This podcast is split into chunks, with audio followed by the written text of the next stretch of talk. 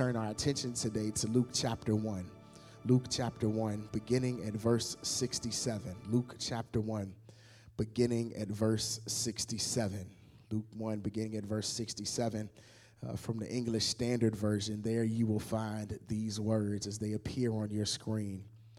And his father Zechariah was filled with the Holy Spirit and prophesied, saying, Blessed be the Lord God of Israel, for he has visited and redeemed his people, and has raised up a horn of salvation for us in the house of his servant David, as he spoke by the mouth of his holy prophets from old, that we should be saved from our enemies and from the hand of all who hate us, to show the mercy promised to our fathers, and to remember his holy covenant.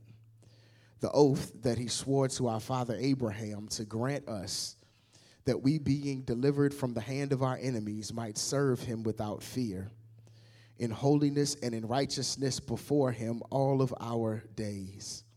And you, child, will be called the prophet of the Most High, for you will go before the Lord to prepare his ways, to give knowledge of salvation to his people in the forgiveness of their sins because of the tender mercy of our God, whereby the sunrise shall visit us from on high, to give light to those who sit in darkness and in the shadow of death, to guide our feet into the way of peace.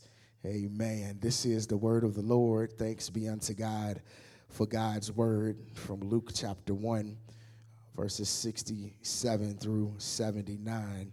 Uh, and I want to just really quickly just read two verses again uh, that kind of are the central focus of these verses. It says in verse um, 76 And you, child, will be called the prophet of the Most High, for you will go before the Lord to prepare his ways, to give knowledge of salvation to his people in the forgiveness of their sins.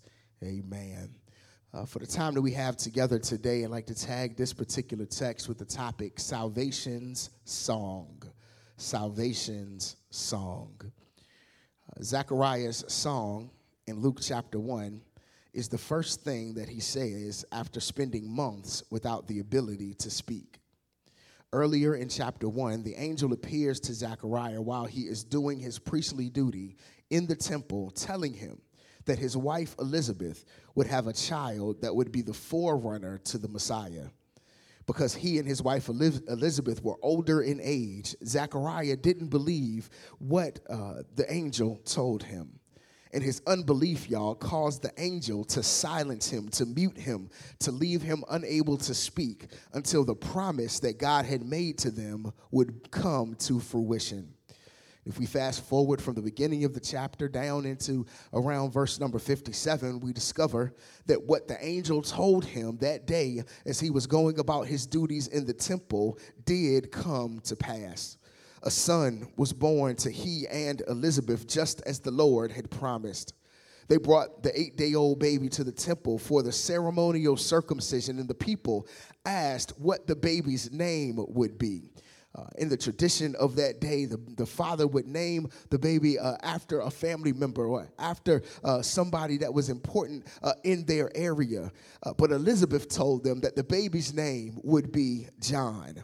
They didn't think that was right. The folks were like, John, there's nobody among your people who has this name. Uh, they didn't think that was right. So they turned and asked Zechariah, who still was unable to speak at this time. Uh, and Zechariah wrote out that the baby boy's name would be John. And immediately, uh, his speech returned to him. Immediately, he was able to speak again, and he was filled with the Holy Spirit, as we see in verse number 67, and shared the prophecy song that is our text today. Song itself revolves around the central theme of the coming of the Messiah in the latter part, and in the latter part of the text, it talks about the specific role of Zechariah's son as the forerunner for the Messiah. In verse 67, Zechariah says, verse 76 rather, Zechariah says that John will be a prophet of the Most High and will prepare the way for his coming. The Advent season, y'all, is one of preparation for the coming of Christ. And it would seem that John would be the herald of the first coming of, uh, of which the Old Testament prophets spoke about. we focus mostly on the hope, the joy, uh, the love, and the peace that the birth of Christ signals for us during this particular season. However, equal focus should be placed on what we are going to do now to prepare the way for the second coming of Christ. Uh, in this way, the role of the Christian disciple in 2021 is linked to the purpose of John the Baptist because we are to prepare the way for the return of the Lord. Somebody ought to type prepare the way in the comments right now. This uh, is what Jesus commanded as he was on his way back to heaven. In Matthew chapter 28, you know what it says. Jesus tells us and commands us to go and make disciples of all nations, baptizing them in the name of the Father, of the Son, and the Holy Spirit, teaching them to observe all things whatsoever Jesus has commanded. In, in the book of Acts, uh, Jesus tells the disciples that they will be his witnesses from Judea uh, to Samaria, all the way to the ends of the earth. This is all preparation for the second coming of Christ. The message we proclaim as the disciples of Christ is the message of salvation. This was to be John's message, according to the text, to give the knowledge of salvation through the forgiveness of sins. It is important to note here that John was not able to save anyone. That was God's work through Jesus Christ. He was just to let people know that salvation was available. The mistake we so often make as Christians is forgetting that salvation doesn't happen because of us. I know I just messed you up probably a little bit, but you can't save nobody. Salvation doesn't happen uh, because of us, but it comes because of the work of God in the hearts of men and women we can find ourselves linking salvation to things that salvation doesn't require, like church membership or financial donation or ministry participation or denominational affiliation or even political association. But the reality is, y'all, that the church can't save us. How much money you put in the, in the offering plate or that you give on Givelify can't save us. The amount of time we spend doing the work of the church and the number of titles we hold can't save us being Baptist or Catholic, COGIC, or Methodist can't uh, save us. And Lord knows, being a Republican or Republican or a Democrat, a Libertarian or a Green Party member or an independent can't save us. Only uh, the power of God through God's Son Jesus Christ and the power of the Holy Spirit can save us. And if we are to prepare the way of the Lord, the message that we are called to simply proclaim is that God saves. Yeah, God, God saves. Type that in the comments. God saves. The song of Zechariah is in large part a song about salvation. Throughout the opening verses of the song, the activity of the Lord that is described is the activity of salvation. He opens by saying, The Lord has come to redeem the Lord's people he describes the one that God has raised up from the house of David as a horn of salvation to bring deliverance uh, from the hand of their enemies. He talks about the covenant between God and Abraham as an impetus for God showing mercy and rescuing uh, God's people. This is a song and a prophetic utterance about the salvation that is to come. And as Zechariah's song turns to focus on his son, he sings prophetically in the text, and you, my child, will be called a prophet of the Most High, for you uh, will go on before the Lord and to prepare the way for Him uh, to give His people the knowledge of salvation through the forgiveness of their sins. Uh, just as uh, Zechariah prophetically praises, we too must have a song of salvation. We must walk and live with salvation song to let the world know that the gift of salvation is available for everyone to experience. And as we prepare for the coming of again of Christ, we should be sharing the knowledge of salvation. What then can we learn from the song of Zechariah to help us as we go about singing salvation song. What does the song of Zechariah, the prophetic utterance of this priestly uh, priestly servant of the Lord, teach us that we should be sharing about salvation? Well, the first thing that the song teaches us today is that it teaches us that salvation is about being saved from something. Yeah, yeah, salvation is about being saved from something. Somebody ought to type that saved from something. Zechariah sings about the enemies uh, from which um, God saves and delivers. At the first, and at first, we would think that there was some external force that was coming against the people of God, and there is some truth to that. Uh, the nation had experienced oppression and bondage and destruction uh, at the hand of various empires down through the generations. However, what we must consider is not who was doing the oppressing, but why these experiences were happening. It was because the nation of Israel, who was in covenant with God, found itself consistently in violation of covenant relationship that had been established with their ancestors. They were charged to be faithful to God, but that often wasn't the case. It was very possible that the biggest enemy that the people of God faced was themselves. Ooh, that's a hard face, a hard fact to face, a hard reality that the biggest enemy wasn't Syria, it wasn't Persia, but it was themselves. The cycle was repeated time and time again. They would be in right relationship with God for one generation, then they would get distracted by some shiny new God of a foreign nation. Then they would begin to worship this new God alongside and equal to the God of Israel and find themselves facing the consequences of violating their covenant. Uh, it wasn't the reigning world empire of the day that was a major issue. The Israelites were their own biggest enemy. If we were to be honest with ourselves, y'all, we would have to admit today that this is a big issue in our own lives. That oftentimes it's not other stuff on the outside that's messing us up, but it's that we are getting in our own way.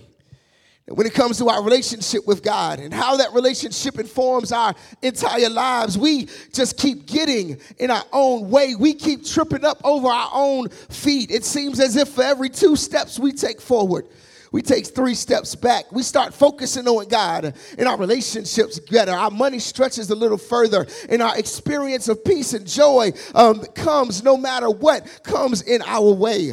But it's when things are good that we think that we did it on our own, and we forget uh, and forget that God was the source of our success, that God was a source of our peace, that God was a source of our joy. And it seems that the more we try to keep our lives together, that the worse things get for us. Our healthy relationship starts to fall apart. We begin to chase more and more, and more after money, but every time we turn around, we have to rob Peter in order to pay Paul. We become upset by the smallest things in our lives and walk around with a frown on our face and depression as our disposition. We can't seem to get out of our own way and recognize that we need some help to restore order to our lives. We try to do the right things, but it seems like wrong wins more than not.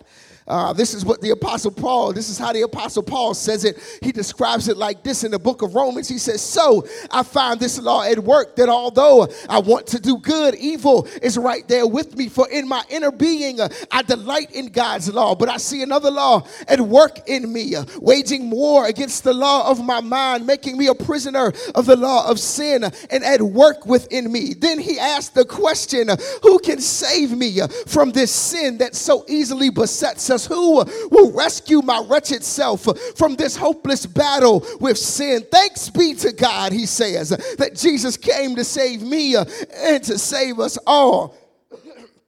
This is the message that the world needs to know that there is a God who can save us. This is the meaning of the coming of Christ. It is a chance for us to find redemption and freedom from the vicious cycles in our lives by placing our faith in God through Christ Jesus. No one is too messed up. No one is too far gone. No one is too far beyond the reach of the saving power of God. And just as God saved you, and just as God saved me, God can save anybody who calls on the name of the Lord because it's truth is, is that we all found ourselves sinking deep in sin, uh, far from the peaceful shore, very deeply stained within, uh, sinking to rise no more. But the master of the sea heard our despair and our cry, and from the waters lifted us uh, into the safety of his love, lifted us into the safety of his mercy, lifted us into the safety of his grace, and now safe are you and safe am I. Listen, the bottom line is this that salvation comes to save us from something, and that something is ourselves. And if God can save someone like me, And if God can save someone like me, then God can do it for anybody. That's good news today. If God can save you, because you know yourself.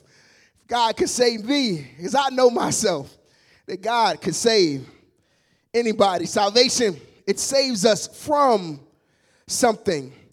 But y'all, it also saves us through something. Somebody ought to type through in the comments right now.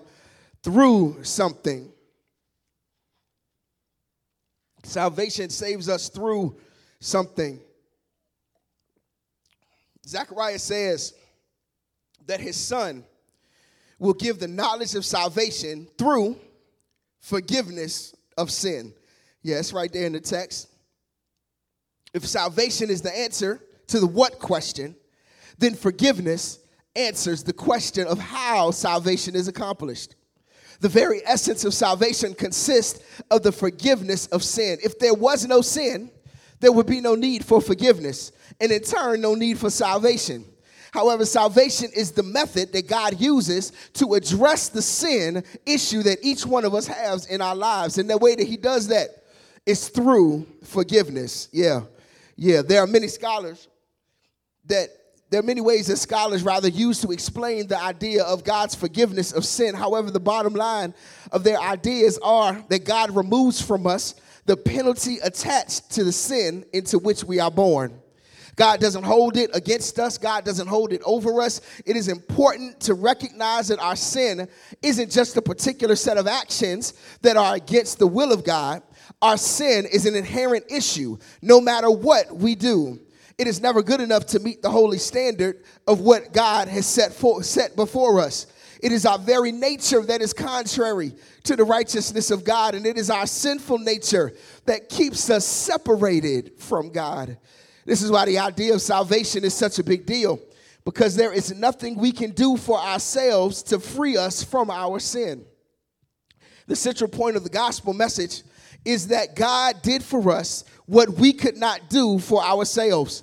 God has cast out our sin away from us as far as from the east is from the west. God has placed our sin in the deepest depths of the sea. God has as done as the songwriter said and taken our souls blackened by the stain of sin, dipped them in the red blood of the baby born in Bethlehem and made us white as snow. This is the forgiveness that is available to us all who believe, repent, and trust in God. This is the message that we should proclaim that God saves us through forgiveness of sin. Y'all, friend of mine good friend of mine told me earlier this year about an improbable story of having his student loans from undergrad and grad school paid off. Uh, it was a chance meeting with his employer uh, and his financial advisor that connected him with some donors that saw the work that he was doing in the community that uh, and through his organization and they wanted to be a blessing to him and to his family. I wish you could have been there as he was telling me this story. I wish you could have seen the excitement in his eyes and hear it in his voice as he was telling me. I wish you could have witnessed the excitement in his feet as he did a dance before the Lord in the middle of telling me what had happened. A huge debt had been lifted from his financial life and he knew uh, he knew it was nobody but God that made it happen.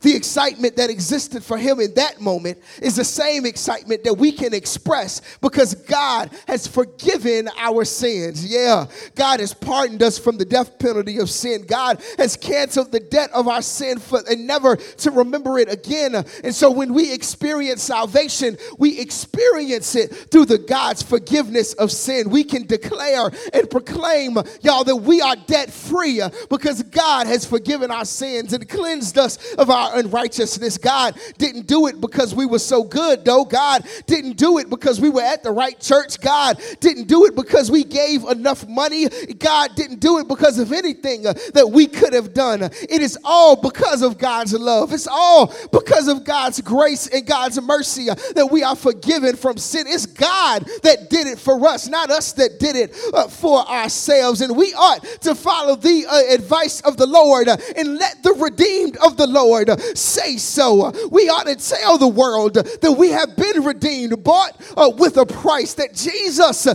has changed our whole life. That if anybody asked us just who we are, that we can declare that we are forgiven, we are redeemed, we are saved, we are pardoned by the power that's found in Jesus Christ. Yeah, yeah, somebody ought to type redeemed in the comments right now. Let the redeemed of the Lord say so. We shall overcome by the blood of the Lamb and the word of our testimony. We got to tell somebody that God has kept us and saved us. God has saved us. Salvation comes for us, saves us from something. Salvation saves us through something, but it also saves us. And finally, today, it also saves us for something. Yeah, salvation saves us from it saves us through, and it saves us for something. While much of Zechariah's song focuses on being saved from enemies, he also points to the fact that salvation helps us by giving us purpose. Yeah, yeah. In verses 74 and 75, he says that we are enabled to serve God all the days of our lives without fear, in holiness and in righteousness before God, because God has saved us. The serving in the text relates to the idea of ministering and worshiping the Lord. Serving the Lord fearlessly alludes to no longer having to worry about if what we do will be enough to make up for the sin in our lives. God has rescued us from our enemies. God, the very things that we were afraid of have been eliminated, and we have now no reason to fear. And because God has saved us, we can serve God in holiness and in righteousness. That means, this means that salvation brings about a right relationship with God and a right relationship with our brothers and sisters here on earth. This means that salvation not only should have an effect on our lives tomorrow, but it should have an impact on our lives right now. Uh, y'all, I dare say today uh, that the church has been guilty guilty of teaching an unbalanced understanding of salvation, uh, especially in the black church experience. we focus a lot on salvation, securing us a place with, with Jesus in the great by and by the theology or the God talk around the African American experience has been about escaping the realities of our current existence to, to the loving arms of God. We, oft, we have oftentimes been a heavenly focused people because of the hopelessness of the realities of the times in which we live. Uh, and many times we can be so heavenly bound, y'all, that we're no earthly good. However, the text is suggesting to us today that while salvation is experienced in its fullness on earth, it also, in its fullness in heaven, rather, it also enables us to experience some of heaven right here on earth. Y'all, that's good news.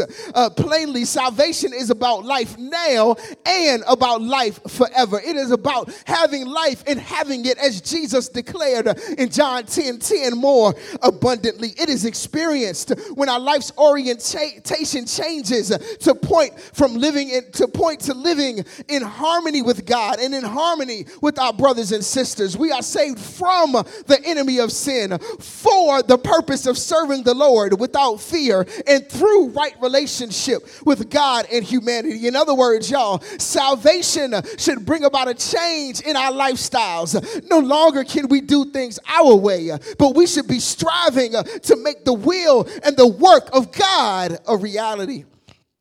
Listen, I want to share a story really quickly as we close today, there was a lady that was a collector. She was a collector of things. She just collected stuff, all kinds of, of odds and ends. But in reality, most of the stuff that she gathered, y'all, would probably be considered other people's junk. Uh, she liked to pick things up that were sitting on the curb and on the side of the road, things that were on the trash heap. She would uh, look, she would embarrass her two teenage children by stopping to look at other people's trash. And on one day uh, in particular, she stopped to look at a couch that was sitting on the curb. Yeah, y'all, this couch was in bad shape. This couch uh, had cushions that were dirty and torn. This couch had wood had a wood frame that was all chipped and beat up. It looked like at some point in time it it was some good to somebody, but right now it rocked because one of the legs was damaged. It had a bad smell. And while it was a vintage couch, it was an antique couch, it was a throwback couch. There was no surprise, y'all, that it was sitting on the curb ready uh, to be discarded. It was in bad shape, but after inspecting it, this lady, uh, for some reason, uh, decided to have her kids uh, take this old beat up, smelly couch and load it in her minivan. And once she got it home, she went to work, y'all. She went to work trying to restore the couch. She replaced the cushions and the upholstery. She sanded and sanded and restained the woodwork. She even fixed the damaged leg and found a way uh, to get rid of the odor that the couch carried. The couch went through a strenuous process, but finally, uh, this lady was able uh, to have a beautiful, functional, and unique piece of furniture that found its purpose as the centerpiece of her living room. And y'all, I just want to let you know that if you haven't caught it by now, that's just what God does for you and for me. That God pulls us off of the garbage heap, that God saves us from the destruction of sin. Then God forgives the fact that we are dirty and that we are smelly. I know you took a shower this morning, but in God's eyes, your righteousness is as filthy rags. God forgives the fact that we are torn and we are broken. God forgives the fact that we are chipped and we are damaged so that God can fix us up. Uh, God repairs what's broken. Uh, God replaces what's damaged. God cleans up what's dirty. Uh, God deodorizes what's smelly. In the words of the old saints, God picks us up, turns us around, and places our feet on solid ground. God changes us and God restores us so that God can use us to bring God glory. And that's the story we ought to be telling during this Advent uh, to prepare the way of the Lord. You ought to share the testimony of your life, how you was a little trifling back in the day, how you did some stuff you ain't had no business doing. You were in some places you had no business being, that you had some behaviors that you had to get out of your system. But God came and saved you, that God saved you from yourself, that God saved you by forgiving you, and that God saved you uh, so that you could serve and bring God glory. The song of our testimony uh, should be the song of salvation uh, that God has saved us, that God has raised us, that God has changed us, that God's amazing grace found us when we were lost, that God opened our eyes when we were blind, that God healed us when our souls were sick with sin. Uh, this is our story. Uh, this is our song. Uh, this is why we praise our Savior all the day long because God showed us God's mercy.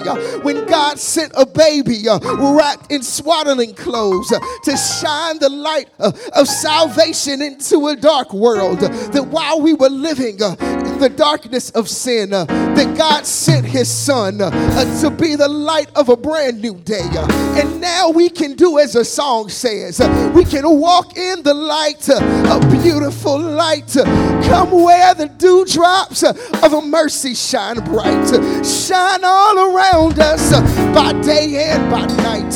For Jesus is the light of the world. Jesus is the light of my life. Jesus is the light of your life. And we can walk in the light. We can live in the light. God did it for you. God did it for me. God did it for us. And God can do it for anyone, any weary soul that might be watching today. God can do it for you. You just got to put your trust uh, in the Lord. You ought to put your trust in my Savior. Put your trust in my Jesus. We've got to tell the story of Jesus and his love. And if you're going to tell the story today, uh, if you're going to tell the story this week, uh, you want to lift your hands, open up your mouth, and give God your best praise. Yeah. That, that's the Christmas gift we ought to be giving. Gift that keeps on giving. Telling the story it's good. We can read what happened in the Bible. But we are called to be living epistles. We are called to tell our story of how the Lord has saved us. The Lord has cared for us. How the Lord is not just how the Lord saved us, but how the Lord is saving us right now. Because that salvation is still flowing right now. As long as the blood is flowing, salvation is flowing. And we praise God today. We praise God today for salvation's song. Come on, won't you pray with me today? God, we thank you for these moments of worship. We thank you, God, for the fact that you thought enough of us to set up this way that we can be saved from ourselves, that we can be saved from our sin, that we can be saved from our proclivities and our vices. God, that you would still want to be in a relationship with us, God. Yes, we are. We, we might look good to other folks that are around us. We might look like we have it together to those who are uh, to those who are in our vicinity and in our proximity. But God, you know the truth that we've all got some work to do. You know the truth that we've got some places where we're struggling. We, you know the truth, God. And we're grateful today that you don't hold that against us, but that you've set up a way to save us from something, save us through something, but also to save us for something that you would still want to use us because you've deposited something powerful in us in this time and in this season. God, we thank you for Zechariah's song, for this song that lifts up the importance of salvation. God, we thank you now. We honor you and we praise you. It's in Jesus' name we pray. Amen and amen.